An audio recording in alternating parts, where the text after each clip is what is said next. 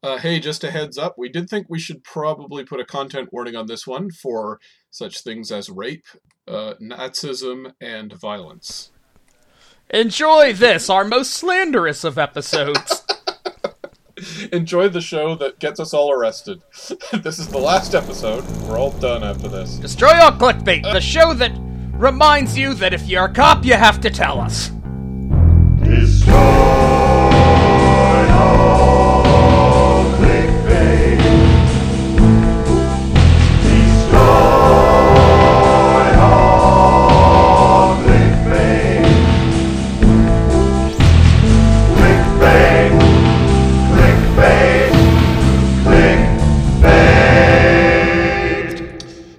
Gathers, and now my internet watch begins. It shall not end until my death. I shall take no wife, hold no lands, father no children. I shall wear no crowns and win no glory. I shall live and die at my post. I am the nerd in the darkness. I am the watcher on the firewalls. I am the antiviral shield that guards the realms of men. I pledge my life and honor to the discourse, for this night and for all the nights to come, for the web is dark and full of clickbait. Hello, everyone. Welcome to Destroy All Clickbait.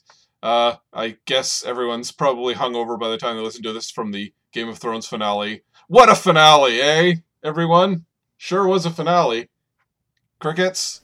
I don't I don't watch the show, and frankly, from the response, it appears that's been a good decision I made with my life. Yeah, I quit a couple seasons ago, so Yeah. That's one of the very few good decisions I've made about my life. Well, I made myself sad. yes.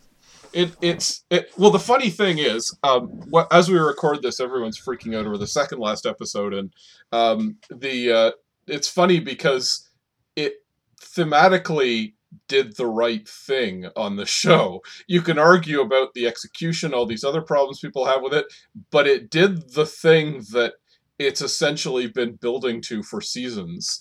And people are upset because they were they were expecting it's it's essentially the the same as when uh, the Last Jedi revealed you know Rey didn't have any special parentage, and people were angry because it was you know they thought that that the condition of you know the conditions of the story had had conditioned them to believe that it was going to end with her revelation of her secret parentage and like because that's how these stories go the whole point was they subverted that so they did that the same kind of thing on game I think Thrones. it's a little different from that. It- well, it's a little different, but it's, I mean, it's been subverting fantasy tropes the whole time. Now, there's lots of other things you can criticize about and everything, but it was, you know, the, there are groups of people who are very upset about that specific thing. And I'm like, have you been watching the same show as all of us and seeing these same characters for the last seven years? Because that actually is very consistent with both the themes and the characters.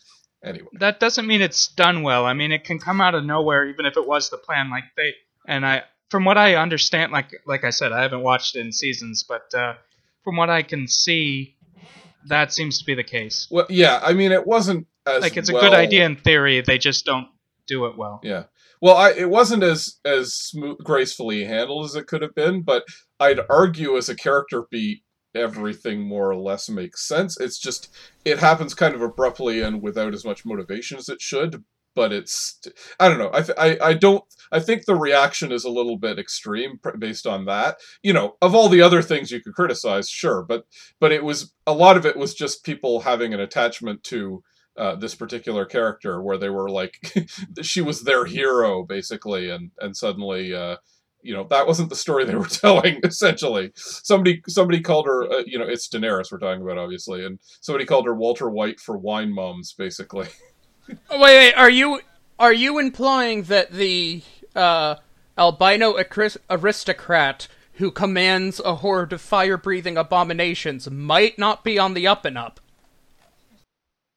Oh, I'm Philip, by the way. Oh yeah, fuck. See, there's another reason why. Uh, I am Ing. yes i i'm adam. Hi nice to meet you guys. Um i'm uh yes we're destroy all clickbait. We're looking at uh all the weird stuff on the net that we're dredging up and studying closely through our microscope uh, to see all the little things squirming on it. Um, so since we were just talking about uh, a show, uh, Game of Thrones, we're you know we're we're somewhat uh, split on the the the quality here. So let's talk about a really good, uh, a, a really good cinematic experience that we just experienced. Right, uh, the trailer for LaQuisha. I was gonna say that as a joke and hope we were gonna talk about the Aladdin trailer. Well, either way, I don't know. Um, Good news, we found Oh, a I way to didn't make watch the Al- Aladdin thing. Yeah, it That's probably wise. it is Yeah. the most lackluster rendition of Prince Ali. no, no, no. We'll wind up talking about that later. LaQuisha, though. LaQuisha? LaQuisha. LaQuisha? Yeah. So if you don't know, this is a movie about a white guy who wants a job as like a radio therapist, um, but they won't hire him because he's a white guy. So he decides to pretend to be a black woman, and they hire him. As one does. Yeah, and uh, it's worse than you think. It sure is. No, no, no. Uh, I- I'd say it's about as bad as you'd think because it is Okay. exactly um, affirmative action and diversity is the real racism. The movie. Uh huh. Yeah. Yeah, but I don't know. I was expecting the voice to be a little more Yeah. sound like an actual black woman. Yeah. Ho- It just it's very obviously uh, just a white guy doing what he thinks a, a stereotypical black woman sounds like. Oh yeah, a, a key part of the thesis of this is that black people are amazingly stupid, both in the way that it mocks the voices and mannerisms of um, African American dialects, and both by the fact that they have people convinced and fooled by this. Yeah, exactly. and saying she's a role model for all black women. Oh my god. It it reminds me of how, you know, when the really racist idiots go online and pretend to be black people and like to just to to to as they say, rat fuck everything and make it seem like, oh yeah, see, we're black and look at how, how either how much we love Republicans or something, or you know, look at how bad and stupid we are. And they're always identified like in five seconds by actual yeah, black- they're basically the Steve Buscemi meme. yeah. Yeah, but here's another Hello, thing that I blacks. get that when people do that, or genuine, like real alt right or conservative black people or queer people or whatever come up, they always act so offended when I specifically say, okay, I do not believe you are who you appear to be, because there is precedence of people pulling this identity stuff, and that they act so affronted about it, and then I just say, okay, even if you are, why are you playing identity politics to legitimize your point? Right, exactly. Well, they love identity politics as long as it suits their narrative. hmm Yeah, they're they're Take that, people I talk to on Twitter, against my will. you sure showed them who's the real winner here if we spend time talking to these guys. But yeah, it's it's well this this movie though, it's so cheap looking. I could not believe like it's clearly something that And, and to clarify, this qualifies because this whole movie kind of is just a clickbait. It it's not gonna be good, no. and it's kind of running on the idea that it'll generate controversy. I've seen people even question whether this is a real movie or Yeah. like no, or if it's got like a fake tra or gonna be like a publicity stunt for something else, like a fake trailer, like what they did for Tropic Thunder or Grindhouse. yeah, actually, but then Or Because like that that fake trailer for Crocodile Dundee. that that turned into an that ad was a for the super. yeah, it was a Super Bowl ad. Yeah. yeah, it was for the it was for the Australian Tourism Commission, but it was Yeah. a, per, a pretend remake of Crocodile Dundee. But yeah, it was the um See, if it was like that, wouldn't it have someone recognizable in the trailer though? like if it was a parody of uh, you know, the the if it was like the Tropic Thunder commercials or This whatever. is the most baffling thing. I know it's not him, but I keep identifying the lead as Seth MacFarlane. Oh jeez. Like it's not him, but I still feel that whoever that actor really is, they're played by Seth MacFarlane. Jeez. you know, you know, say what you will about Seth MacFarlane. I don't think. Well, maybe he would. I don't know. He's Seth. Mac- Uh, This- He might do it, but I imagine his voice would be slightly better. Yeah, Well, that not- that's that's the thing that it's somebody that it's like, oh, or let me correct, uh, let me make a correction. This isn't Seth MacFarlane playing this actor. This actor is playing the role of Seth MacFarlane in this movie. yeah, he's he's he's. To which it might now also be slanderous to Seth MacFarlane. Yeah, I wouldn't. I wouldn't even wish that on Seth MacFarlane for all that he's done. But uh, the title, um, I mean, the name LaQuisha is apparently spelled wrong. yeah, it's not Like that's not it's how the name is spelled. hmm It's not. Which I mean, that could be a commentary, but I, am not going to give the movie credit. Uh, well, if it's a commentary, that's worse because they're being contemptuous. Basically, they're saying, "Oh, Yeah, those wacky names that are all misspelled." Uh, you know, oh no, I meant like it, it's a white guy pretending to be a black woman, so he misspells the name. I- but yeah, I'm not going to give the movie credit. That's for that. way too subtle for this movie. I think. Yeah. Yeah, trust me, there's nothing subtle about this movie. yeah. It literally. And uh, I saw a black woman on Twitter. Uh, oh, what's her name? Cheryl Eaton. Cheryl whatever. Eaton, yeah. Yeah, uh, and she was saying, you know, LaQuisha is like a young black woman's name. It's like not an old black woman's Right. name. Like it's at most forty. Yeah. And so that I mean, it's there's so many problems here. to say the least. Yeah, this is um, yeah, this is definitely. Are you triggered much? The movie, basically. Yeah. Uh, it's hard to believe. And as we, I think. we Speaking were- of that, do we want to do we want to transition to the Sure. uh, triggered much comedian?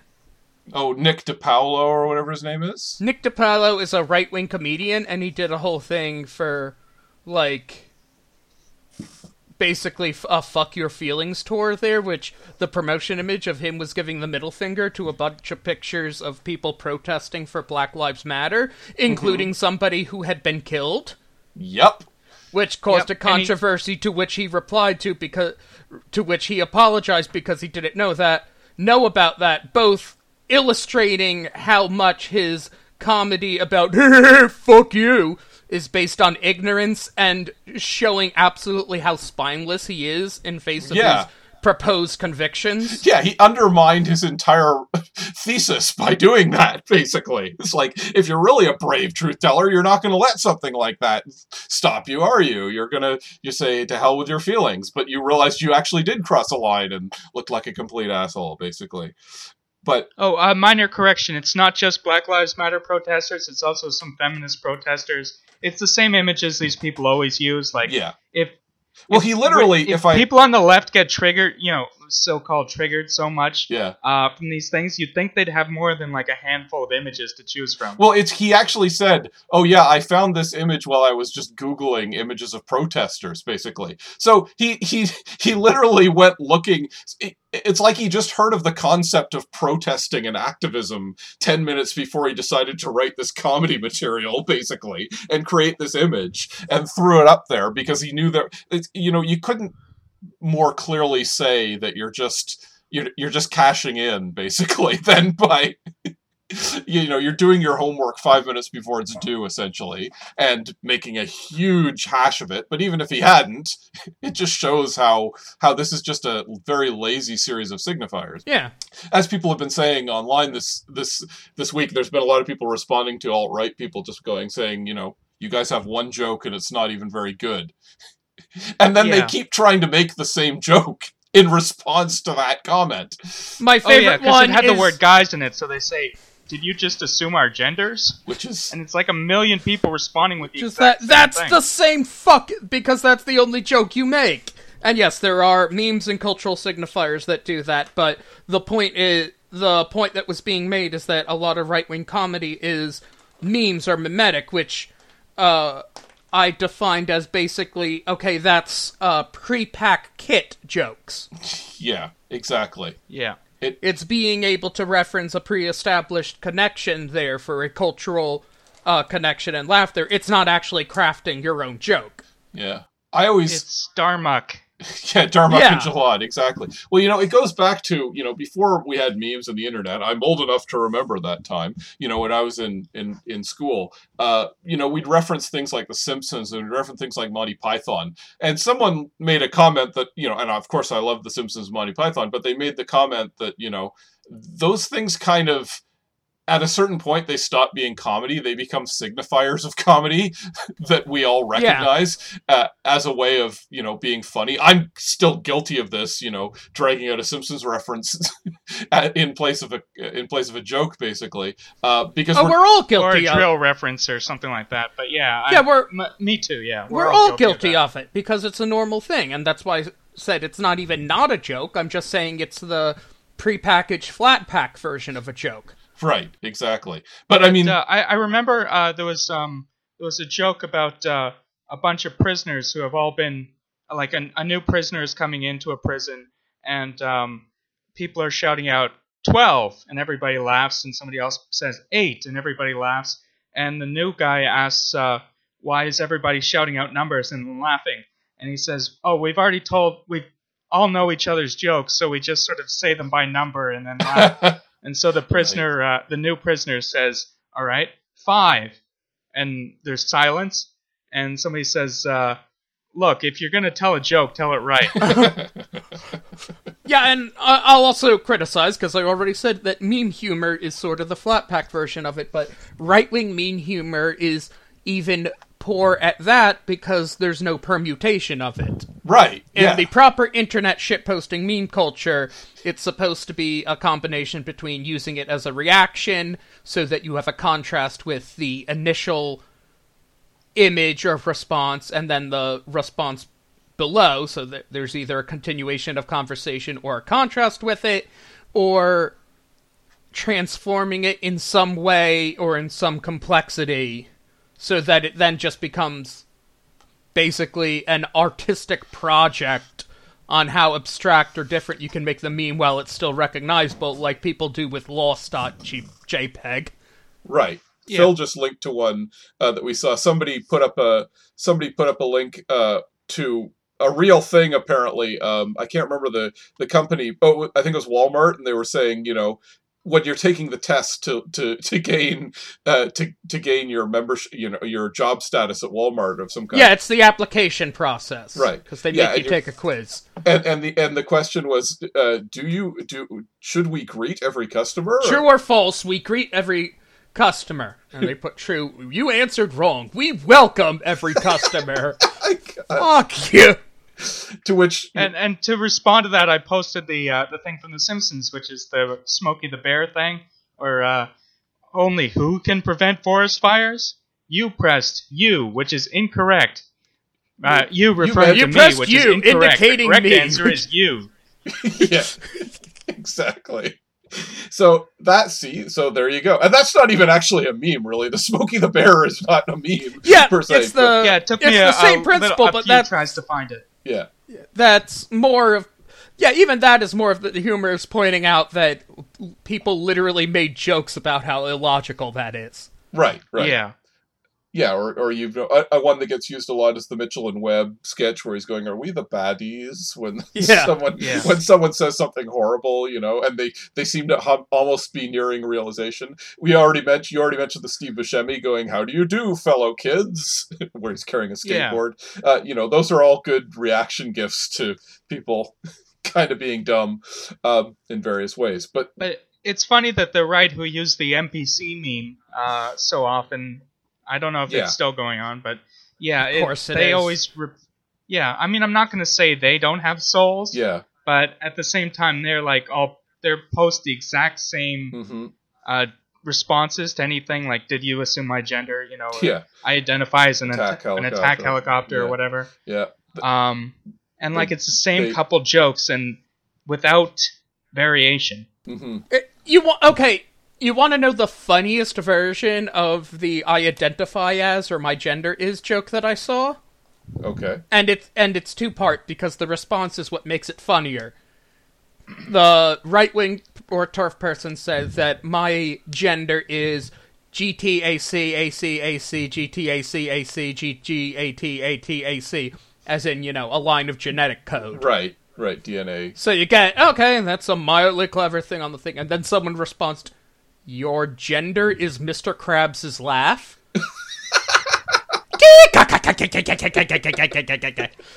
Speaking of disasters, Mel Gibson. Yes. Okay. So that's a good one to to talk about. Yeah, um, Mel Gibson is starring along with Shia LaBeouf in a movie about the Rothschilds. Yeah.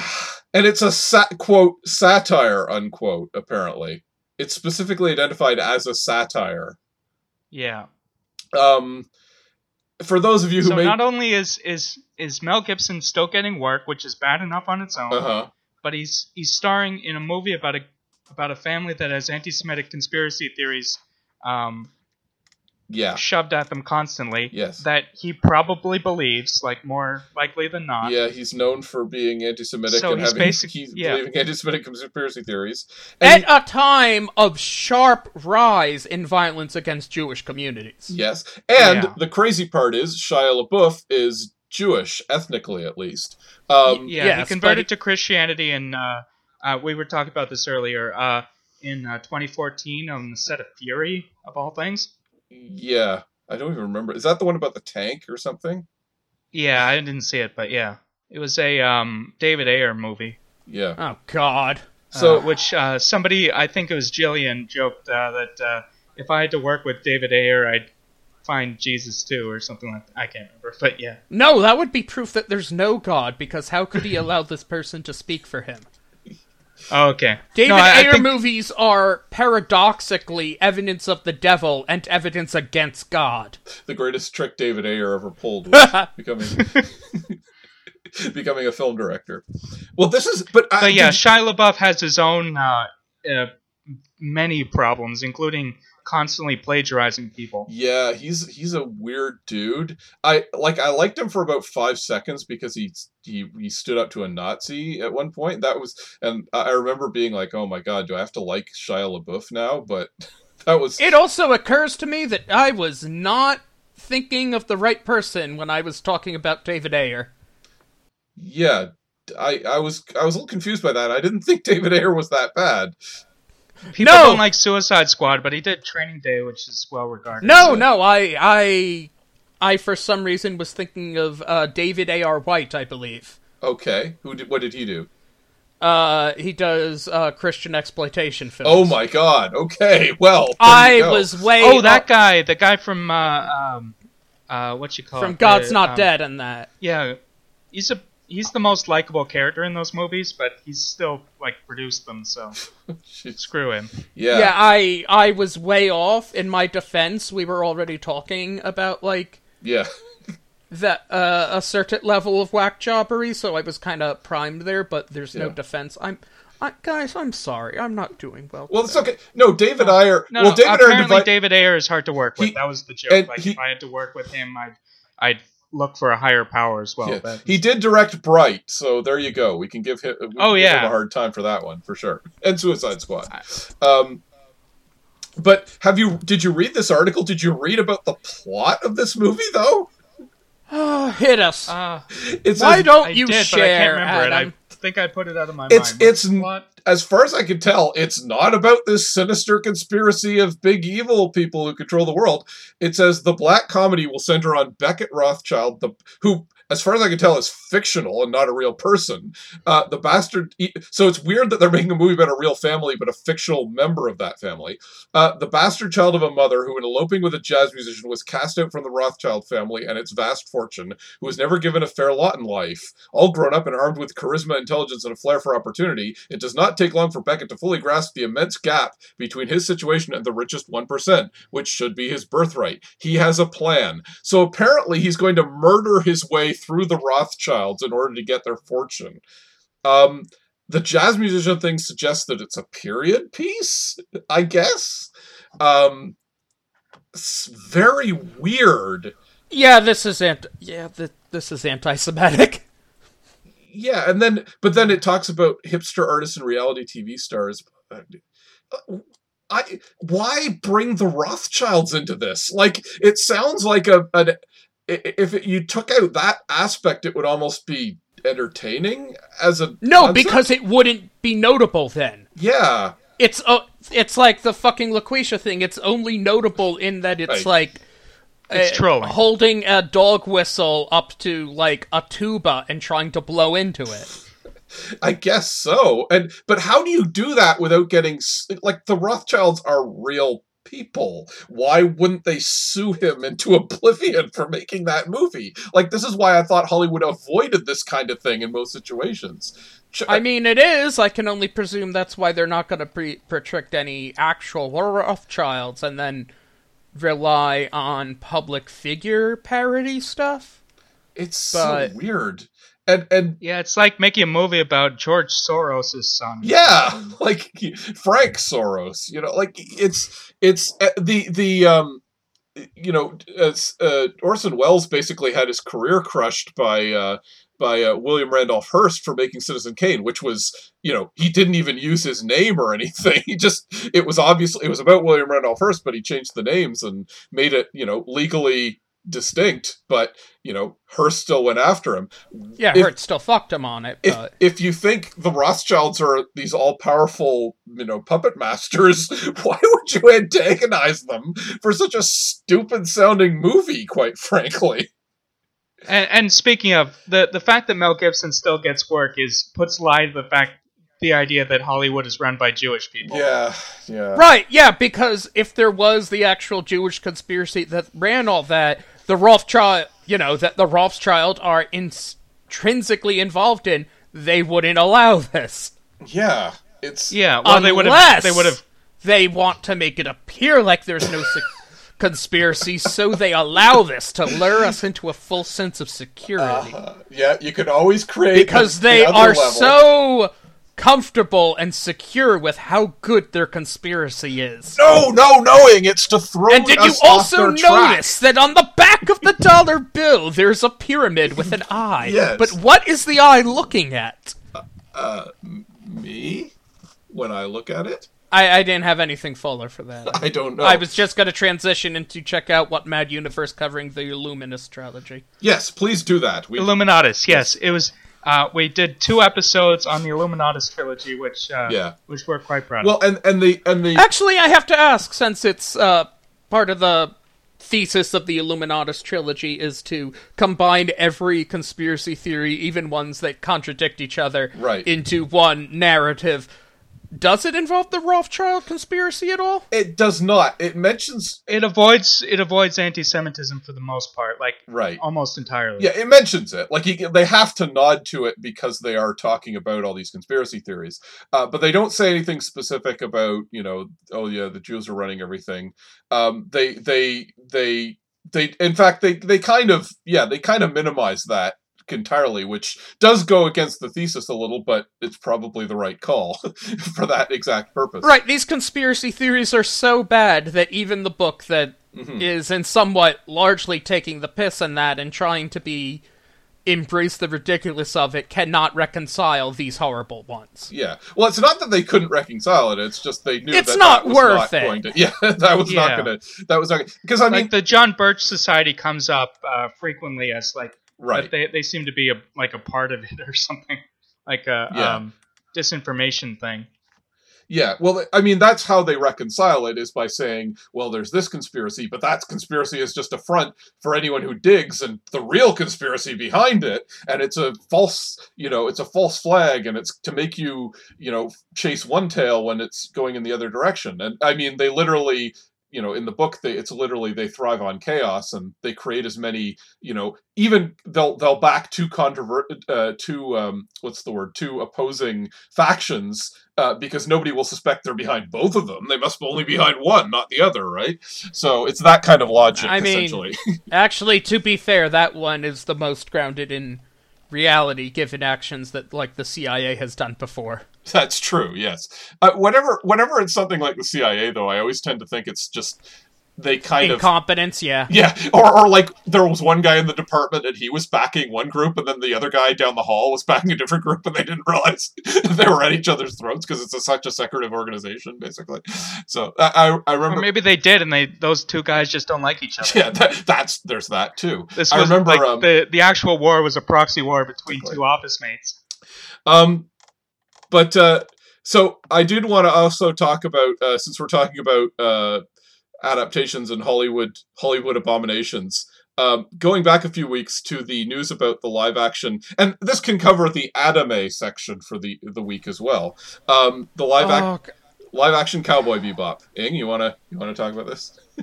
I'm sorry, this is the greatest betrayal because this is possibly a- the worst casting possible. They have indeed. You can't even. Get, it- let Can't me look at. it. Let me look this up just to make sure there. Okay, they have done the casting of Cowboy Bebop, and of course, it looks like that they're going to do Spike as Keanu Reeves, which is fine.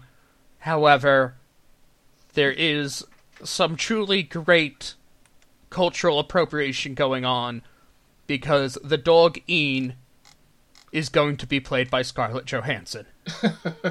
no, is Wow. going to be it- what was it like a Great Dane or something? A husky. Or a Doberman? No, it's a husky. A husky. When Ein is very firmly a Welsh corgi. Yes.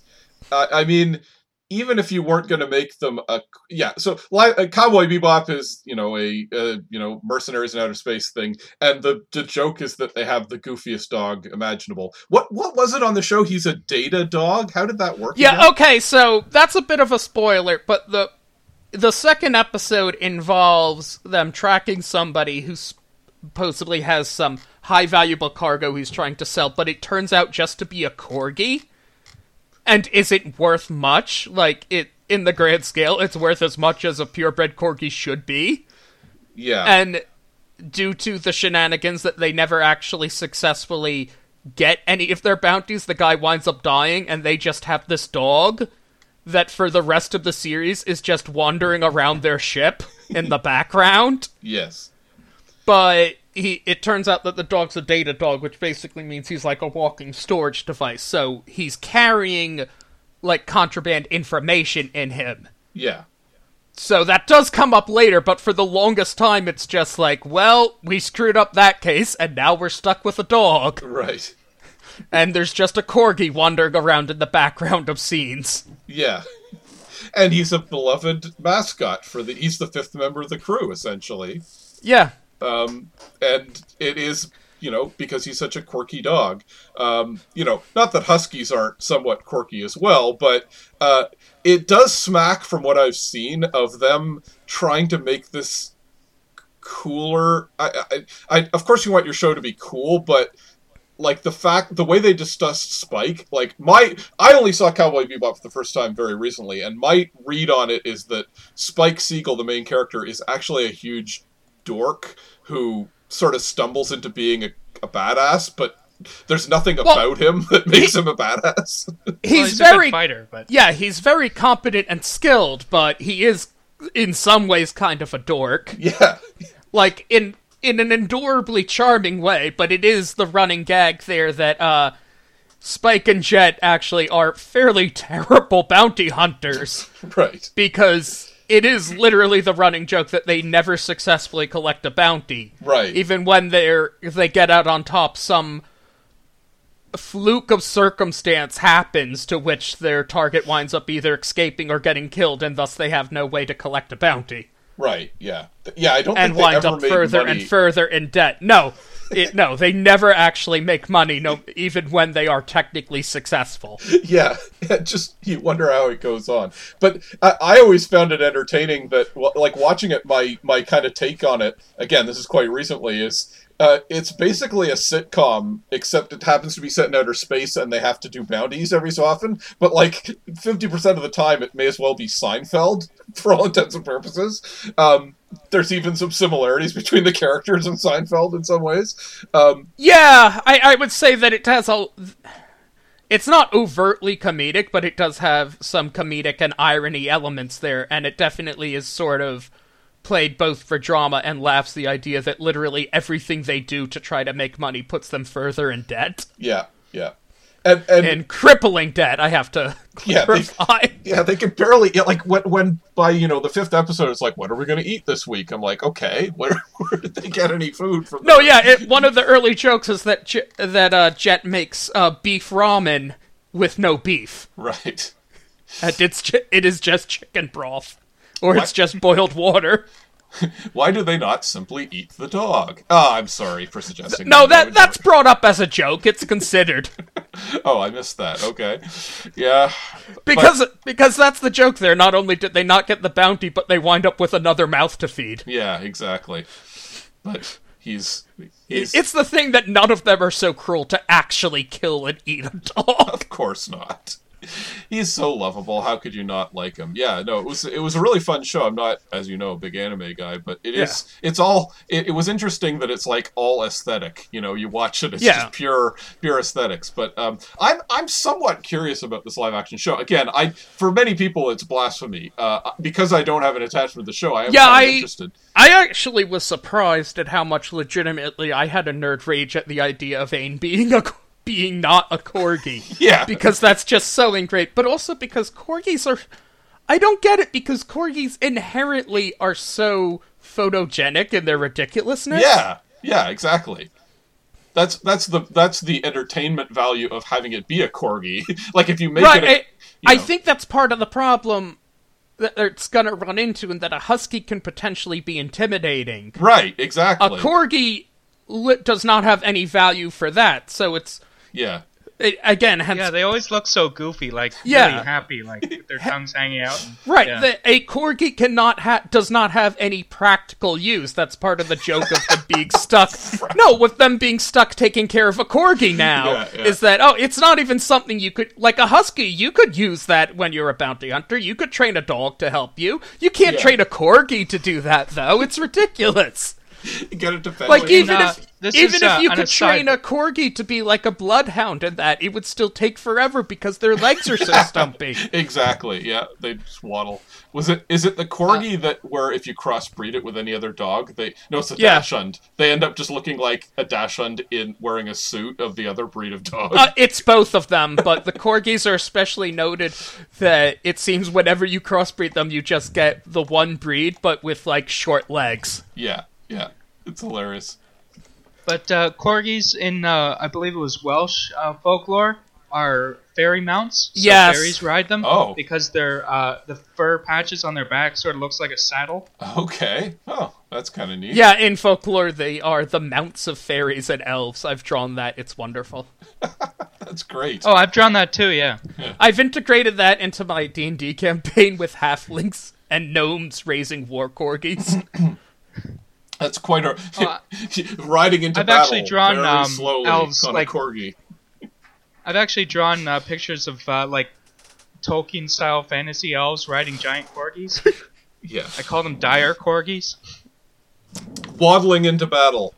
Well, since we're talking about uh, this is good because I get to imagine corgis, which are wonderful, but bad because I'm reminded that they're not going to use a corgi, which is criminal. yeah, yeah, we'll see. At least they got John Cho. Yeah, I, I- getting John Cho is kind of that's a that's a good fit for me. Again, without having a lot of attachment to the show, I thought, yeah, that's kind of a the, the cast that they had lined up seemed really uh, really good for it. Basically, Until they botch it until with they the corgi. yeah they miscast that nine. Um, You miscast the dog. yep. I- I'm acknowledging that this sounds like the pettiest and stupidest complaint. No, I get it. I get it. It it it does seem like oh maybe they don't get this if they think it has to be a and and the guy in the inter, in the article goes well you know we don't want to just rehash what's already been done. It's like well then don't reboot the show. You know you're doing a reboot. That's what happens. You you're gets you're kind of stuck with the source material to a certain d- degree. Um, you know, it's all these shows that kind of want to have it both ways these days. You know, they want to they want to to get the the name brand recognition, but they don't want to be tied down with the value of the thing as it already was, right? So Yeah, like Cough, we talked Watchmen cough. yeah, right. like that we talked about the odd thing of them making a Sonic movie while also seemingly being ashamed of being Sonic the Hedgehog. Yep, exactly. Oh yeah, we didn't discuss. Uh, uh, they're changing the design of their Sonic uh, character. Yeah, it's it, it uh, in their effort to ensure that nobody approves of this movie. yeah. Yeah, but I actually saw a video on um, how a lot of uh, animation companies go under, and are like even the uh, uh, the animation company that did Life of Pi actually um, Yeah. collapsed uh, even uh, uh, before they won their award, Right. uh, their Academy Award. yeah. and uh, this is Yeah. apparently uh, not a lone case. Like this is apparently very common for uh, for studios to overwork animation companies and um, Yeah. to um, Uh, Well, and and the like other they're forced to do For long the hours. production and companies for- to basically work an animation company into bankruptcy. Yeah, yeah, Yeah. and it's yeah, it's a financial thing because you have to basically hit every time you make a movie, uh, and if you don't, and even if you do, apparently for whatever reason you don't, you, you may have to fold. Now all the animators will just get work at another uh, at another thing, but the, it's it's a real uh, problem apparently with them just popping up and going under, popping up and going under all the time, and to the point where and also they get blamed for designs that they didn't do. Right. Like th- that Sonic design was did not come from like an actual artist. no, Yeah, yeah. Now everyone's like trying to clarify that that it is damn certain that like nearly everyone who worked on this thing raised flags to the higher ups that this looks like a nightmare with teeth, and they were ignored, and now they're going to be blamed Yeah. for the thing they tried to warn people on. and they're going to be forced to redo it in six months, which is absolutely insane. Like that's that's Yeah, I see some not people stupidly saying, well, they already have the rigs and everything up, so it's not a lot of work. Yes, No. it is. You're gonna have to, especially if the design actually changes Sonic's proportions. which- right. so you are gonna have to change the rig if it's a significant thing, and anything with the face, you're gonna have to change the face rig and re-render it. Yeah, it's a lot of fucking work. Yeah, yeah. I Yeah, do- like haven't they ever like I I, I don't play video games, but I, from what I understand, if you change the skin on a character, they if it's different enough, they like parts will go through walls yeah, and things. yeah, absolutely. Yeah, if they're Like you can't again, have that the in a movie. Yeah.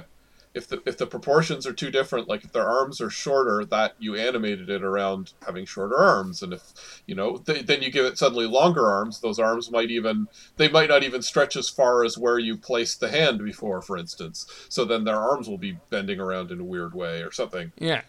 So, speaking of So yeah, the Sonic design was an abomination, but this situation is even worse. yeah, it's, it's Because of and it's the for a human movie. cost. That does anyone care about this movie? I know Sonic has a fan base, but And, really, I mean, The movie it's looks terrible. Like It's- even beyond the design, that it was just bad. yeah. I mean, when was I was bad. at Detective Pikachu, the kids were more excited for the trailer for Angry Birds 2. Oh God, yes. Oh, that looked terrible. Yeah. It's- I'm, hey, I'm just reporting.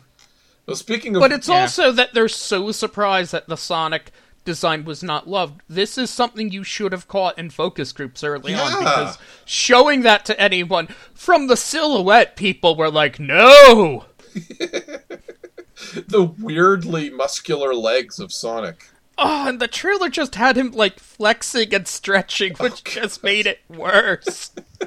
Well, wasn't it? Oh, and the and the spikes on his like the the spike shapes on his back were like swaying in the wind. It was Yeah.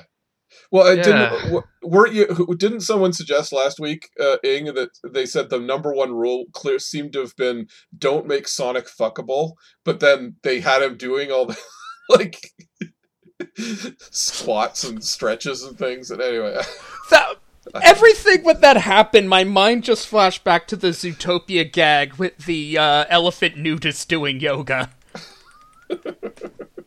basically, Like just uh, Judy Hopps' expression during that scene was a perfect mirror of my own.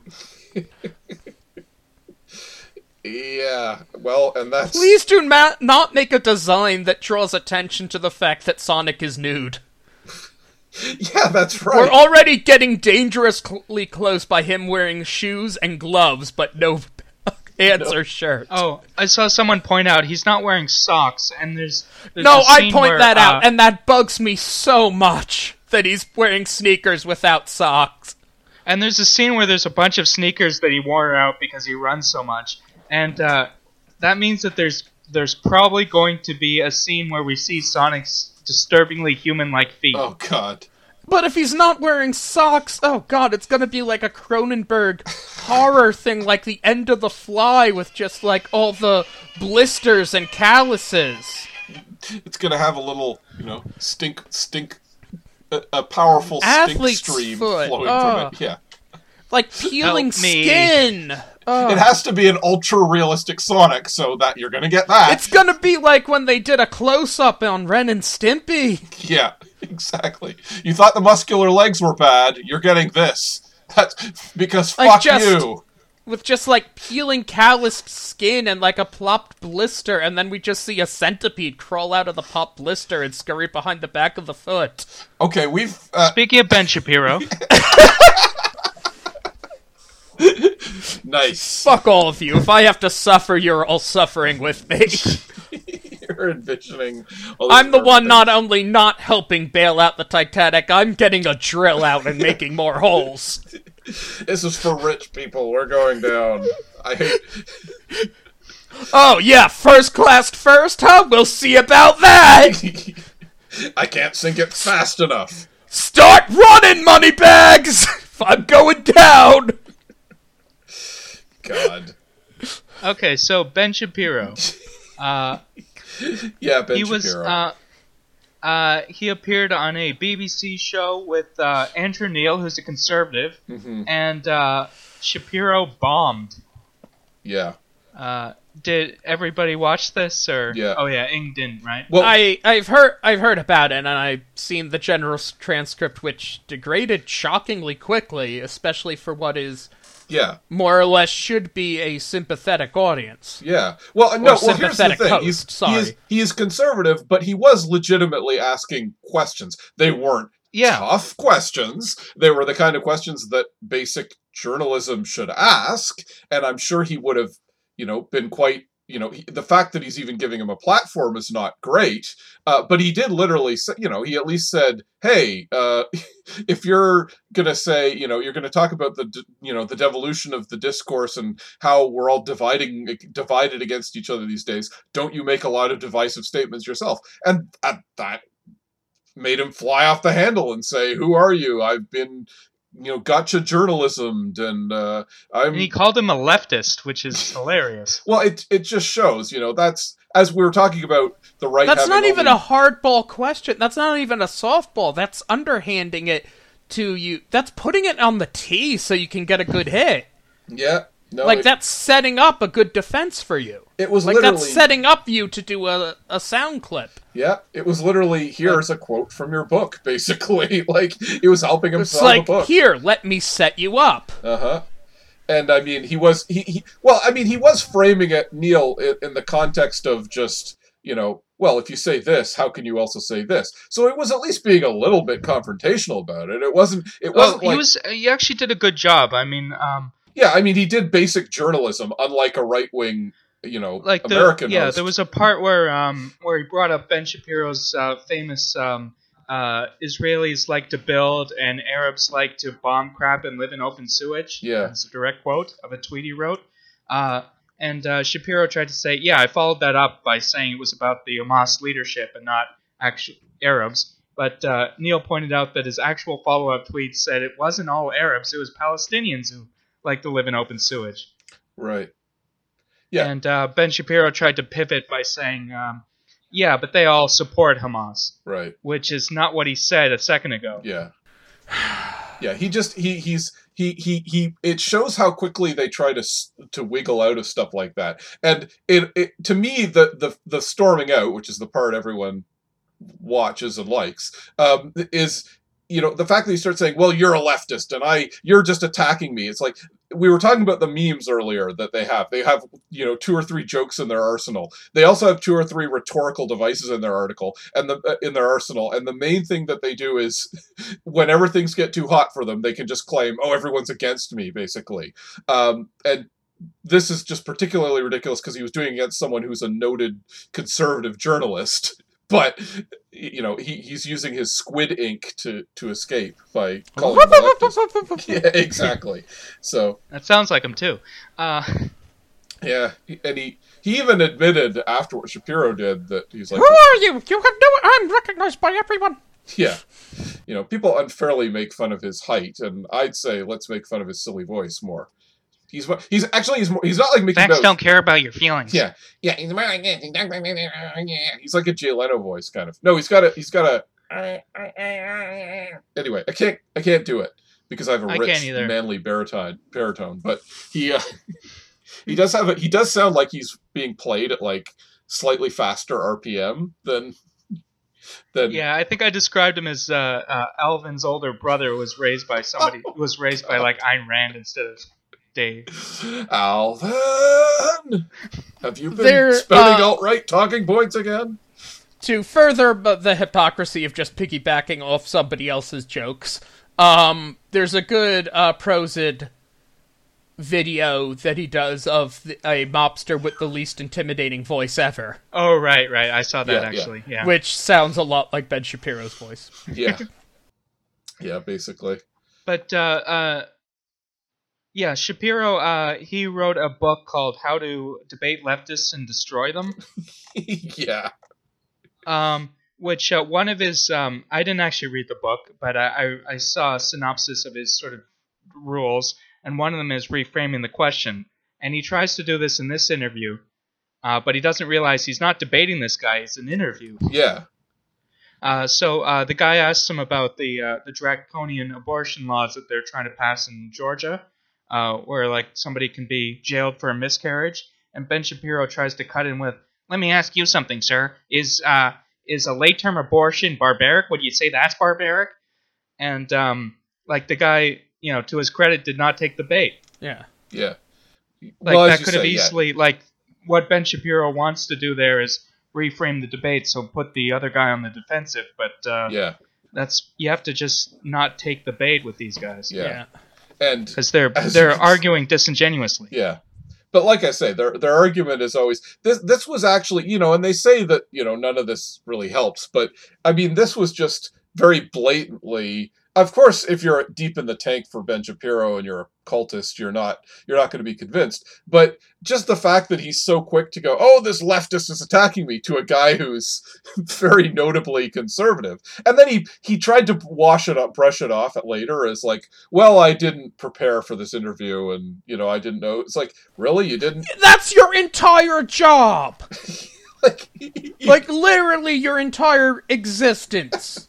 They just lead me around. They drive me with a hood over my head, and they drop me in a chair uh, with a spotlight over me, and I don't know who's going to interview me. I have no idea.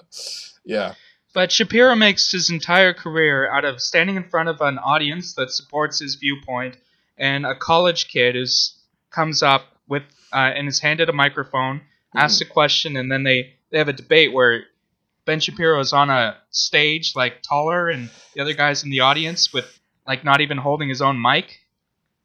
and like there, there's a clear power differential. And he gets he gets a reputation as somebody who destroys you know the other side. And of course the the college kid is like a hostile audience around them who yeah, claps at everything ben shapiro says. And um yeah, it- yeah, just kind of funny seeing ben shapiro against an actual journalist. Yeah. Well, I mean, I, I you know he's there have been vague attempts I think to interview him before. Well, but that's the thing too. You wouldn't want to see him up against too many actual journalists because that would mean he's getting a platform which he should not Yeah. get, basically. So but at the same time he's he seems to be really bad at this Yeah. considering that this is what he's known at Yeah, known for I couldn't believe it. Yeah, I was like, I, I, I can believe that some of these guys can at least make an argument somehow, and uh, No, they, apparently they can't. really can't. Yeah. That's the thing. yeah. Anyway, and then uh, uh, and another. oh carl benjamin got fish thrown at him Yeah, the other the Carl Benjamin, aka Sargon of Akkad, who Phil's done argue, uh, who's he's running for. Um, now let's see if I understand this correctly. He's running. member of european parliament Yeah. so it's uh He's yeah as a British member of European Parliament. They have elections in the European Parliament for all the member countries to have their own, uh, you know, uh, parliament. So, wait, wait, so would he not have a seat if Brexit went through? Wait, well, That's the idea, he's I mean, he's running not- for okay, UKIP, let me which correct is it. He's not- separation party. he's not gonna have a seat no matter what, because right, he's not gonna win, right. but.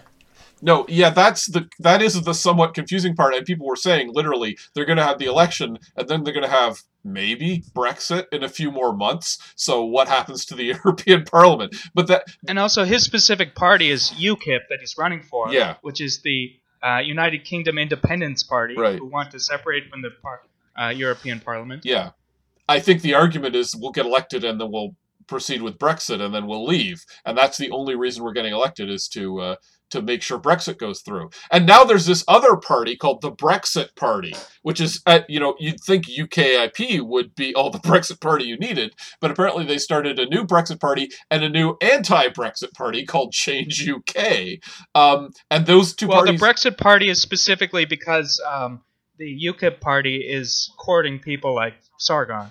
Yeah, but I mean, they as far as I can tell, yeah, they but were, don't they like that? I mean, they're all No, no. racist as Um, hell. even Nigel Farage came out against this guy and says this is like really ridiculous. why? No, how? By what right does Nigel Farage have any right to say this? Because Sargon like tweeted, "I wouldn't even rape you" at a female politician. yeah. I mean, Yeah, and not and UKIP and Nigel Farage, uh, it, it, like helped and drummed up a gun until, uh, uh, like, yeah, like made it and drummed up a frenzy until one of their political rivals was assassinated. yeah. What fucking ground Fair- do I they mean, have to enough, say that this guy is not legitimate, but I, Nigel Farage, am? Well, Like he's the fucking I mean, fair clown. enough. I don't like Nigel. He's the Farage fucking clown all, who but- achieved Brexit and then fucked off to Florida. right. What? Like, how does he have any ground to even criticize a fellow Nazi for being a too much of a Nazi? I think his argument is that he says the quiet part quiet, and Carl Benjamin says the quiet part loud. Because I think Farage also always They're both saying the quiet part loud. Only one of them is saying it slightly louder. Well, I think Farage at least, you know, has plausible deniability, whereas uh, Sargon of Akkad just is outright hateful. Like, he just flat out goes out there. Whereas Farage is like, oh, yeah, we care about, you know, the. Like, the famous. You Oh, but Sargon of Akkad is a is on the left. Remember? yeah, right, he's a classical liberal, as they say. yeah, he claims he's on the left, but he's critiquing the left from the left. Right. And then he's getting hit with a fish from the left.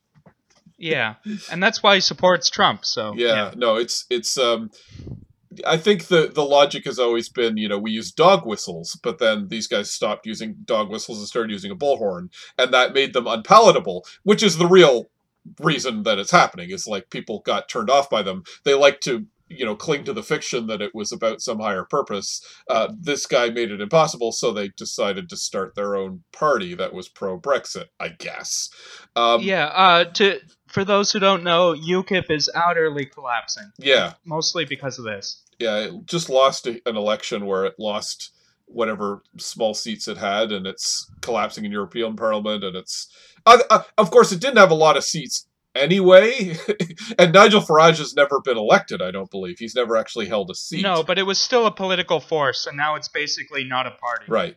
So again, there's the Brexit Party, which is actually doing. Apparently, it's the top uh, ranked party in the UK in the uh, EU elections uh, at the moment. They're they're predicting it would get the most seats. Uh, but at the same time, the parties that are explicitly saying no, we're against Brexit, are also gaining a lot of seats. And the problem, as I understand it, is that the Conservatives and the Labour Party, uh, neither of them is fully willing to commit to, yeah, we like Brexit, or no, we don't like Brexit. Uh, or they, I mean, they do, but there's leadership saying one thing, and there's people lower down in the party saying a different thing, and it, it they're it, like there's conservatives who are anti-Brexit and there's Labour who are anti-Brexit, but the leaders of both parties are committed to Brexit. So it's become a bit of a clusterfuck, and people don't really know what they're voting for if they vote for one party or the other. As is my understanding. That's that's the the current issue with British politics. So Yeah. Well, also about uh, uh, Sargon, one last thing, I guess. Um, he's also another UKIP candidate is Count Dankula. I don't know his real oh name. really? He's Um, running too? Yeah, and it's kind of funny that the guy who's known as the Nazi pug guy Yeah. is uh, getting less press, less negative press than this than Sargon of Akkad. Jeez. Yeah. Uh, for those who don't know, uh, Count Dankula was charged uh, for a hate crime in his in Scotland Yeah. because he trained his dog to give a Hitler salute when when he said "gas the Jews" Yeah. as a joke, of course. Yeah, it's funny's jokes is, is yeah, it's pretty. Uh, but anyway, at least these people are uh, they're getting milkshakes dumped on them en masse, Yep. and uh, generally, you know, it's a you know there's a there's a line of thought that says, well, at least these guys are out in the open and they're you know Well, they're what I like about this situation is I, I've sort of followed, uh, hate followed Sargon of the Akkad for a while now, and it's funny seeing like as soon as he's exposed to the air, it's actually it's ruining his life. yeah yeah. Well, he was yeah he was like he's now known as the rape tweet guy. Yeah, yeah. Yeah, he was he was demonetized on YouTube. Um, Oh yeah, right. That was his primary source of income. He had previously been uh, um, kicked off of Patreon, yeah, yeah.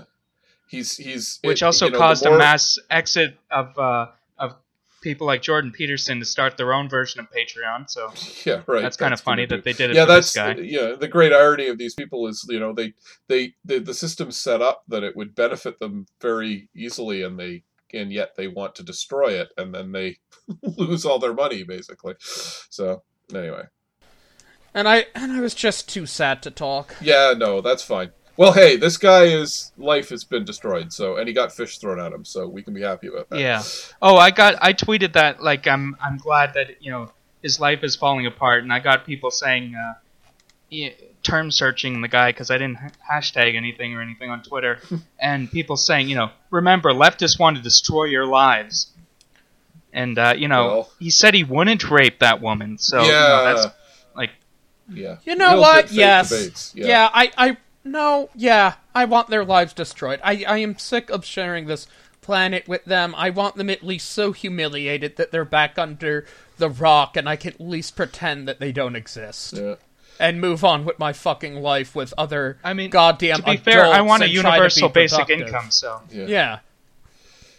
like I, I don't think he should be able to get a job anywhere because he's so toxic. Yep. But at the same time, you know, he should be able to get an, a universal basic income like anybody else. Yeah. well, let's uh, you know one one step at a time. If we I know, somehow I'm left him saying, off the yeah. rolls, the universal basic income. But yes, I know that the, the, that's the issue with uh, trying to fight for you know things that would benefit everyone, is you end up benefit benefiting jerks like this. Unfortunately. Oh well. Um, let's talk about the Incredible Hulk a bit. How about that? Um, did you see this one, Ing? Yeah, I just brought this one up. Oh, yeah. sorry. Yes. Um, what can we say? Film critic Hulk doesn't like how Hulk was treated in Endgame. This honestly, But the the title of the article was uh, uh, "Endgame failed the Incredible Hulk," and it turns out it's just that the guy playing the Incredible Hulk on the internet doesn't like the movie. yeah, this is the the guy. Or doesn't like aspects of it. The guy Which is an odd thing because he you do not actually have any ownership of the character. No. I don't understand how he never gets uh, in legal trouble. For, well, I mean, he's, you know, there's a lot of joke comic book accounts and stuff. This is a guy who writes film criticism as Film Crit Hulk, although he's basically completely dropped that gimmick at this point, and it was a stupid gimmick to begin with, as everyone can agree. Um, and um, but his opinions are so banal that or banal or what however Yeah. that whatever. Uh, but uh, he's just not good at it. I, I gotta confess, I I kind of liked him for a while. Um, uh, you know, when he first started popping up, he had a few semi-interesting thoughts. I thought, um, but yeah, he he tends to write you know twice as many words as needed to advance a very s- straightforward and simplistic opinion uh, that you know most people could arrive at by thinking about it for five seconds. Um, Yeah, but that's also us in our whole show, so well, it's true. Where we can't throw stones, but he has a much bigger audience than we do. He's writing for Polygon and stuff. He used to write for uh, Badass Digest and so forth. Um, And this article is so long. yeah, it's needlessly long. Uh, but the thing that bugs me about this is he talks about, you know, his essentially his problem is Hulk had a good arc, and then uh, after Infinity War, you know, the Hulk was retreating into Banner and wouldn't come out, and then in Endgame, suddenly, spoilers for Endgame, by the way, those of you who haven't seen yeah, it. I was gonna question how much do we want to go into spoilers. Yeah. Well, I you know, it's it's revealed fairly early in the film, but you know, jump ahead to uh 10815. Um if you want to. But uh, fairly early in the movie when they jump forward 5 years after the big snap uh that destroyed uh, half of the life The of snap universe through, if you will. the snap foo of Thanos. He we see Hulk uh, and Banner is now essentially merged with the Hulk. He's the Hulk, but he's intelligent and you know he's just a regular laid back guy. Um, Yeah, we have basically we have Grey Hulk, yeah, it- yes, he's he's been except he's still green, but they give a homage to it in that I believe a lot of his cardigans are gray. yes, that's right. He's always dressed in gray. Uh, so that's you know nodding to the era when the Hulk was basically intelligent and gray. Um, and he um, Actually, when I got into comics, it was uh, the Professor Hulk era where he was green, but it was the Banner personality that was the Hulk. right Yeah. And he got mad, he turned into Banner. really I with the didn't know Hulk's they that. personality. yeah, it was a brief period, but that was when I I, I, got remember into- that. I I just love the humorous image of like this Hulk shrinking into this tiny little guy, impotently like flailing his fists at something. Yeah. But enough about Ben Shapiro. Um, Oh yeah. Nicely done. But But um, yeah, uh, this is actually my first comic. Uh, I might as well say this. Um, my first comic I ever read was uh, oh, I can't remember the number, but it was a Hulk issue. He fought he fought a villain called Speed Freak, and I assumed that Speed Freak was his uh, main enemy. So like at the time, I thought like Speed Freak was his Lex Luthor because that was the only comic I had read. So um, my friends and I would, for like a, a couple months, would play Speed Freak versus the Hulk in, in the park. And it was like, That's no, I'll be. Speed Freak this time. so Speed Freak had like super fast, super speed powers. He could move. Really Uh, he's fast. got like armor or something. He died in uh, in Civil War, the comic. So, of course. um, But I so yeah, he's he's got like purple hair. I don't know. He's got a weird design. He's got like swords coming out of his arms. It's very 90s. Yeah, uh, yeah, ah, the '90s, yes. Well, but but I really like um, the arc that they gave. That's actually my one of my favorite parts of Endgame is that uh, the Hulk, you know, he's essentially in in Infinity War he fails because Thanos beats him. Even though he's the Hulk, Thanos is able to beat up the Hulk, which is you know something that's never really happened to the Hulk before. Uh, you know, he's it blows his mind, and the Hulk kind of you know crawls into his shell, which is Banner, and refuses to come out. In Endgame, it's well, I've gotten over it somehow, and we've. It's essentially he's psychologically healed himself because he's now, you know, the Hulk. He's now he's now able to maintain both elements of his personality, and to the point where they need the Hulk to put on uh, the um, Infinity Gauntlet and do the snap that reverses the previous snap because he's the only one strong enough to do it. And I really like that because it's literally the Hulk using his powers his, and his strength uh, to do something good and perfectly positive. He's not fighting. Yeah, with it. productive instead of destructive. Yeah, exactly. He's it's it's sort of you know it, he got he the Hulk's arc over the entire you know Marvel universe is you know he's he lets loose with his anger, but that slowly becomes productive the anger. Like it in the avengers he can turn into the hulk at will because he's always angry. But that's because but the hulk is now more of a hero by the end of avengers. And then he slowly becomes you know fused with the banner personality. So it's essentially his him accepting his anger and using it to power himself for purely good. It's a really nice arc i think and it's a really I also uh, heard the theory that um, uh, Hulk himself was too cowardly to fight Thanos after he got beaten the first time. Oh but sure Banner, in his Banner personality, went into battle. yeah Um, and so Hulk was sort of impressed by that and sort of said, maybe I do have something to learn from puny Banner. right yeah it's clearly something of that nature. It's it's the integration of the two you know personalities and and and yeah it's it's it's getting over his hangups basically. So that the hulk and of course in, in ragnarok the hulk is more articulate. He's become more human essentially. Uh, you know it, it's a really good arc that they've given the hulk over the various marvel movies more than an, almost any other character i would say. Because Well, Thor gets a good one, but yeah. yeah. well, there's decent ones to different degrees, but I would say that the Marvel movies generally don't feel like they're very carefully planned out in that regard. They just kind of seize on whatever's next. Uh, but the Hulk actually feels like he's had this evolution over the, the few uh, few episodes. So I really like that. I can't believe this guy is knocking uh, you know the heart the Hulk arc, and he's his argument is basically it all happens off screen. But I'm like, well, that's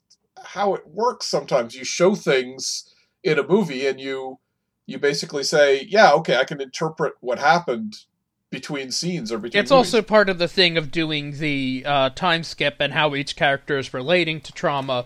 Like, they didn't go through the whole thing of Banner going through, as he said, the psychological, goal I guess, like therapy and everything to integrate and bombarding himself with more gamma energy to merge himself with the Hulk in the same way we didn't get a montage of Thor just, you know, smoking blunts and drinking beer until he gained 50 pounds. right, exactly. Yeah, it's uh, it's it's it's good because you can. It's it's as they sometimes say the off-screen movie. You can you can fill in the blanks by yourself, which movies need to do more of. You don't need to show every important thing that happened. You can you know, and it lets characters evolve rather than just everything changes all at once. Um, so we've been getting uh, we've been getting on a bit, but l- let's do one more. Um, let's talk about the knife bomb because I like the knife bomb. or the knife missile. I don't like it, but it's sort of superficially cool before it becomes horrific. Um, Oh, uh, we're gonna have to put a, you know, Adam. I like the knife bomb. uh, quote from Adam. Adam approves of knife bomb. it actually says the headline, and I'm linking not to the Wall Street Journal itself because that's behind a paywall, but to Newsmax, uh, which talks about the U.S. has this secret knife missile that can kill terrorists without harming civilians. I love this because the headline is telling you that it's a secret, and then telling you about it as a major news as a major news uh, outlet. But supposedly Oh, once again, quoting something else, but The Simpsons doing that. Oh crap! I shouldn't. I certainly shouldn't have said it was illegal. shouldn't have said it was a secret. Oh, it's too hot. It's too hot. I shouldn't have said it had knives. I shouldn't have said it was a missile. I definitely shouldn't have said it was a secret missile. so supposedly, supposedly this knife missile. Secret knife missile? Why haven't I heard of this before? Because it wasn't a famous knife missile. the infamous knife missile of the U. Yeah, well, they they want people to know it exists, I guess, so the terrorists will be afraid. Uh, the idea being that it can take out terrorists without harming civilians. Which, wow, that that's a new that's a new uh, twist that anyone at the U.S. military or CIA cares about harming civilians. But I guess the Spoiler, no, and spoiler, it won't work. yeah, that's right. It's probably a PR maneuver more than anything else. Also, correct me if I'm wrong, but isn't a knife missile just a gun? Uh, Like if No, you're doing apparently it has knives on it, on it, like literal knives. yeah, it- they make it sound like it's literally a blender that drops from the sky, which But Yeah, okay, it says but here uh, no, hits here, targets like a speeding anvil, which is making me think we live in a Looney Tunes cartoon. yeah. yeah. You know what else just hits a target like a speeding anvil? A ballistic shell. Yeah, that's right. You'd think Like, no, here's the thing. It's like, ah, but it's far more selective than a missile. Okay, like a gun. Yeah, that's right. and that you're shooting something that stabs some you're using you created a weapon that stabs someone from far away and is precise. Yeah, That's a gun. that's right. I, I I'm I'm confused. Sometimes it's like some kind of ballistic knife. It's like some kind of, you know, gunpowder propelled knife, tiny knife that shoots out of a hole. Yeah, but it, it- this literally emerges from the long blades emerge from the missile seconds before impact. Uh, that's uh, Okay, I I see nothing in this article that indicates in any way that this was not that this would not harm civilians anywhere near it. If anything, this sounds even this sounds if anything like they're grotesquely adding more potential for collateral damage because now it has knives. yeah, exactly. Well, um, it does. I mean, it, it claims that the missile didn't even shatter the windshield of the car that uh, carried one of its victims. yeah. It- Okay, like a gun. I just at this point, also, that doesn't make the missile sound so impressive. It makes the windshield sound more yeah, impressive. it's a it's a knife missile proof windshield. People fork out for those. They fork out a lot of money for those. You know, it's it's it's bulletproof. But did you remember to make it knife missile proof? Oh crap! Ah! I'm wearing a knife missile proof jacket. I mean, I'll I'll grant the technology's impressive, but it feels like this is a lot of engineering for a solution which was either to just use a l- less high tech solution or don't fucking bomb people. Well, uh, th- that's not an option. Come on, you gotta gotta bomb someone. Gotta nuke Yeah. something. Yeah, this reminds me of the tactical nukes they were talking about uh, years back. Tactical. yeah, we'll add knives to them. They're tactical. kn- It's the it's like the speaking of Simpsons, the the guy when you know he's gonna jump over a tank full of electric eels and sharks and and a lion. Just to add that to the pot. But uh, I mean, I feel like Also, the tick had the uh, pit of man-eating crocodiles and man-eating cows. right. the the, the I, when you've got this kind of technology, I, I, I almost feel like some kind of hovering orbital laser gun is more plausible than this at this point. Like, like why not have something that can go up in the sky and shoot down at the person that they're locked on? I mean, they must have that technology, right? That's not insane, is it? Isn't it? I don't know. Don't give Doctor No any more ideas. I know, I know. I've been. Well, I mean, he's. Who do you think I designed mean, the I, knife I'm missile? sorry, I can't. I can't get over the key thing that it's like, how can we research better ways to kill people? And was where like, have we tried? Not. Nope. We've tried nothing and it hasn't worked. We've tried everything and it hasn't worked. Well, it's uh, it's not as great as the exploding cigars they tried Oh, to I kill love Castro that with. story. Yeah. Is that true or does that just sort of a. Yes. No, that's true. So how was that supposed to work exactly? Were they like it was it loaded with gunpowder? What like they were gonna smuggle it into his personal humidor or yeah. Yeah, that was the plan. Yeah. How do they? How do you get a CIA agent that close to Castro? Why don't they just shoot him at that point? Why do you? Why do you have to slip him a cigar? I guess because they. I don't. Fuck if I know. Because they read too many, uh, or they watched too many James It would Bond seem movies. so. Like every fucking thing about the CIA is dumb as shit. I'm sorry. Careful, Ig. like this is all the thing that was like, yes, we are the people who know the way of the world and do what must be done. They're just a fucking bunch of nerds larping James Bond bullshit and killing people in the process. It's fucking stupid. Ing was found dead the next day and is uh, with untraceable poison. um, yeah, no, it's it's. I remember. No, knife missile. Just the knife missile. Uh, it was he was he fell down an elevator This shaft. feels like a Simpsons. We have invented a missile knife and also a knife squirrel that can be launched at many miles per hour. he mysterious. It's just a squirrel with a kitchen knife duct taped to it. and like one of the wily coyote uh like firecrackers strapped to its Well, back. there's, a- there's literally a movie called The Day of the Dolphin where they try to train a dolphin to assassinate someone, if I recall correctly. I think it was the president they were going to assassinate with a dolphin. I have seen the poster. Yeah. I haven't seen the movie. Yeah, like yeah. The, the dolphin's carrying a bomb, and so it's a trained dolphin to murder everyone. Yeah.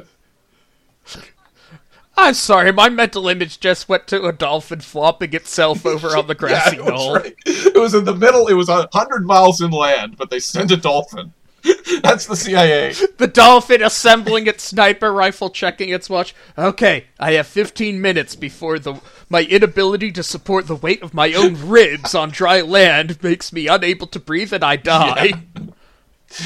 They had, but they'll, but on the plus side, they'll never suspect me. There was a dolphin in uh, in Dallas on that day, but what was it doing there? It couldn't possibly have assassinated President Kennedy. We found. Yeah, we were more baffled. We found the corpse of a dolphin next to the sniper rifle. Well, dolphins are very aggressive. The dolphins, they are aggressive. That's right. Yeah, they take themselves out after.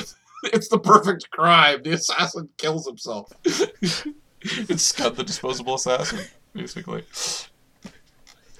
I have a concealed cyanide pill in my blowhole. So long, and thanks for all the fish. oh god. Uh, yes, well, that's the that's the true. There, well, uh, hey, there are. And remember when a beluga whale shot Lenin at the autograph session? Oh my? God, those belugas, you can't trust them. But I always said, you know, when that I, I always knew those narwhals were trouble when uh, you know they tried to crash a plane into the White House and take out Nixon. So now I have a better Oh. opinion of them. No, I, I had a pretty good opinion of that narwhal. That one was okay. Anyway, Not sorry. all narwhals. Hashtag not all narwhals. kind of rolls off the tongue. And I can't believe an Ama. Remember when an Amazon River dolphin shot Reagan to impress Jodie Foster? Uh, there's actually a myth. You know, there's uh, Amazonian uh, dolphins that are sort of pinkish. yeah. There's a there's a myth about uh, they're sort of like dolphin vampires. They turn into humans, but they still have a blowhole on their head, so they Yeah, wear a hat okay. to cover it up, and they seduce women. Yeah, it's uh, part of the thing of like uh, shape shifting animal Oh, spirits. Like Yeah, um, so they're male. Then uh, they're not female. These dolphins. Oh, They're okay. male, yeah. I think they can be both. Because yeah. usually I've only heard male, but the European could be wrong. equivalent of that is usually a woman. Well, actually, no. Selkies can be male or female too. Actually, now I think of it. Yeah, they're where you get selkies and deer women in America and fox spirits in Yeah. Japan. It's, it's usually Yeah. And you know the incubus and Right. the succubus. That's true. But usually, when you've got a shape shifting spirit, it's seducing the dudes via being a lady. Again, putting aside. yeah, in this gender case, I've usually heard it being a male Oh, dolphin. interesting. And often there is a thing where they retain some of the animal characteristic that's a tell to their disguise. Whether Yeah, it's a in this case, they have a foxtail or cloven they heat a or a hat. Yeah. blowhole. The blowhole not quite as uh, quite as graceful. It's like what are they called, Phil? What are the, the animal spirits called? Oh, I can't remember. Not quite It's it's some Brazilian word. Not quite can't on the pronounce. Kitsunagari's level, but there you go. Those are the fox spirits. Anyway, um, do we want to do anything else? Or we're going to yeah. wrap it up. I think we're we're at the end of the uh, the thing, unless you wanted to. Yeah, we're talking about uh, dolphin lotharios. So. Yeah, so that I think that I think the evening is over once you start talking about dolphin lotharios. Um, but um, so I can't believe none of us made a joke about Flipper being in Dallas. Oh God, that's the sequel to the night. The I feel ashamed. good old Flipper. Flipper would never. Flipper would never. Uh, it's the magic the magic bullet went faster than light. well, there is. There is a dolphin in the Illuminatus trilogy. With the dolphins have it, oh yeah, there's a there's a talking There you dolphin. go. Yeah. so it all it's all connected, like we said. So uh, Although it was Henry, it was um, it was um, uh, uh, John Dillinger who actually shot right, Kennedy. So. I can't. I can't. Re- they reveal so many people as potentially killing Kennedy that I can't. Oh yeah, there, uh, we didn't talk about this in the episode, but there's uh, there's so many people set up around the uh, uh, in Dallas trying to kill Kennedy that uh, basically, uh, yeah, some like Harry Coin is one of the characters, and So not he even the he killed. conspiracies are sure which one actually Right. got him. Yeah, yeah, Harry Coin thought that he killed Kennedy, but he actually Right. didn't. It was like it was like Caesar on the steps of the Senate, only with guns Yeah, exactly. Yeah, instead of knives. Which brings us back to the thing that guns are just knife Yeah. missiles. Well, I think uh, I think it's time to be done for the evening. So uh, we we we have some knife missiles to avoid. Um, but yeah, remember to check out uh, Brand Echo. That's uh, Ing's um, Ing's webcomic. I, I think uh, dolphin knife missile is by far the likely episode Dolphin's title. knife Day, Day of the Knife Missile. No, it's that actually sounds too cool. Uh, Dolphin knife missiles. Dolphin corgi Oh, yeah, knife uh, missile. So Brand Echo, it's uh, it's Ing's webcomic that he does with Charlotte Finn, who me and Adam met on the weekend. Yeah. so that was cool. Yes, I'm very jealous because the uh, con, the Toronto con, sounded a lot Yeah, of fun. it's a really good con. Yeah, It it's, was, it's yeah. like other cons are a bit sort of busy and commercial. That one's actually really cool and and It's yeah, about it's- comics. Hey, what a concept! yeah, they actually sell comics. It's about comics. Uh, I was talking to Charlotte before that in New Jersey, the entire con culture has basically uh, shot itself in the shot itself in the ass, and near and like every con has every big con died or is having to be replaced because nearly all the big cons were run by one person, which turned out to be a creeper, so they all Oh, died I overnight. heard about that. Yeah, I think unless that's a different creeper who ran a bunch of cons. But yeah, it- was it? There, yeah, there's a was lot it of. Dragon Yeah. Con or something. Is that the one? Anyway, I, d- I honestly don't know. Sadly, this might not be a unique Yeah. story. Or narrow it down. I yes. am tired. Well, Tor- Toronto Comic Arts Festival Okay, is really well, cool. we'll say yeah, Let's all say goodbye. Uh, Phil's check out Phil's comics, uh, the uh, the Apex Society, and uh, Halloween Girl on Comixology. Check out uh, Ing's comic. Oh, which is also written by Charlotte Finn. Uh, also written by Charlotte Finn. Uh, check out Brand Echo, also written by Charlotte Finn, drawn by Ing. And uh, check out my comics. Uh, actually, check out my new website, Phantasmic Tales with a ph.com. It's been new- newly refurbished, and you can uh, buy all the uh, if episodes of uh, Strange Romance there now, including the latest one on Gumroad, which was not available until last week. Uh, so check that out; it's really cool. Um, until and also What and Mad yes, Universe. What Mad Universe, our other uh, me and Phil's other uh, uh, podcast in which we talked, as we've mentioned, we talk about the Illuminatus trilogy this week, and uh, we you can subscribe to Patreon and hear the second half, but the other the first half is free right now. So that's a lot of plugs. Uh, it's late at night. Um, you know the, uh, the the I can see King's Landing burning in the background. I guess. Uh, you know, we're as we lurch into a, a new Game of Thrones-less era for television and pop culture. What will we talk about on social media? Well, tune in next week, and we'll and in two weeks from now, and we will find out. So, good night, everyone. Have a nice have a nice night. Good night.